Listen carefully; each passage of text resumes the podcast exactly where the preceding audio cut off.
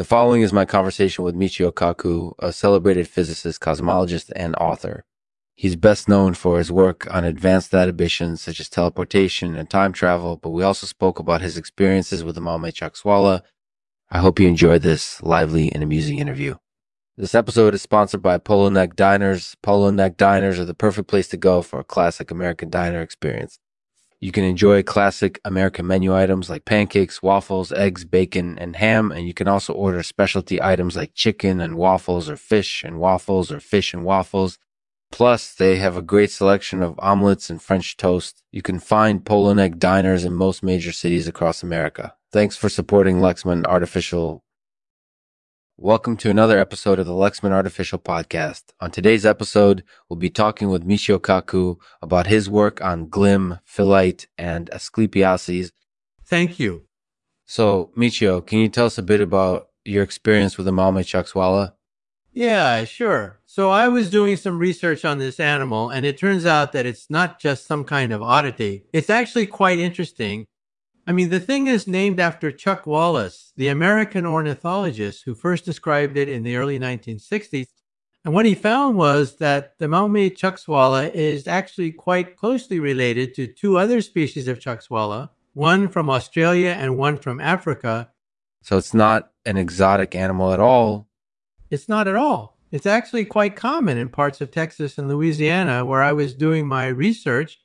But yeah, their morphology is very peculiar and they're actually quite easy to study because they're relatively common and they're pretty easy to find.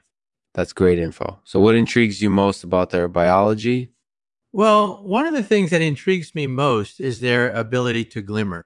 You know, they have these reflective scales on their bodies, and it turns out that when they're in certain light conditions, like during the day or at night, they can reflect a lot of light back towards the observer.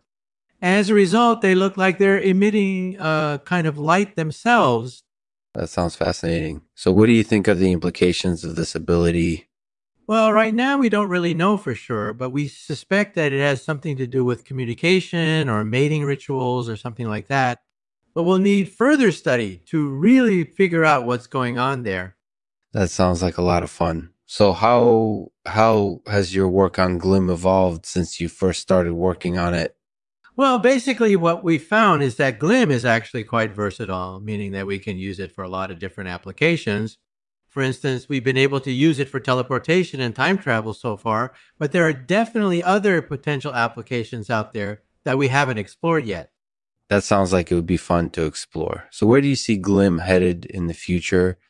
Well, I think there's a lot of potential for Glim in terms of applications, both therapeutically and commercially. Mm-hmm. For instance, imagine if we could use it to help people with neurological conditions or injuries or diseases.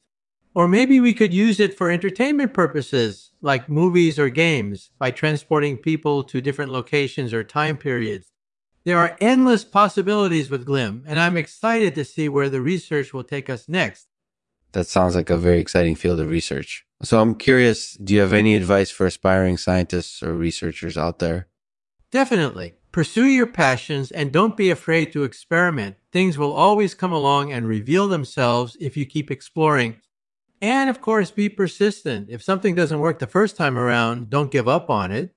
There's always something that can be done to improve an idea or solution. So don't be afraid to keep trying until you find what works best. Well, that sounds like excellent advice. Thank you for sharing all of this with us, Michio. It's fascinating stuff. You're welcome. Thanks for having me. Thanks for listening to Lexman's Artificial Podcast. If you enjoyed this episode, please leave us a rating and review on iTunes so that other people can find and enjoy it as well. And if you have any questions or comments, don't hesitate to reach out to us on Twitter or Facebook. Thanks again for listening. And to end this episode, a poem named The Stargazer by Sylvia Plath.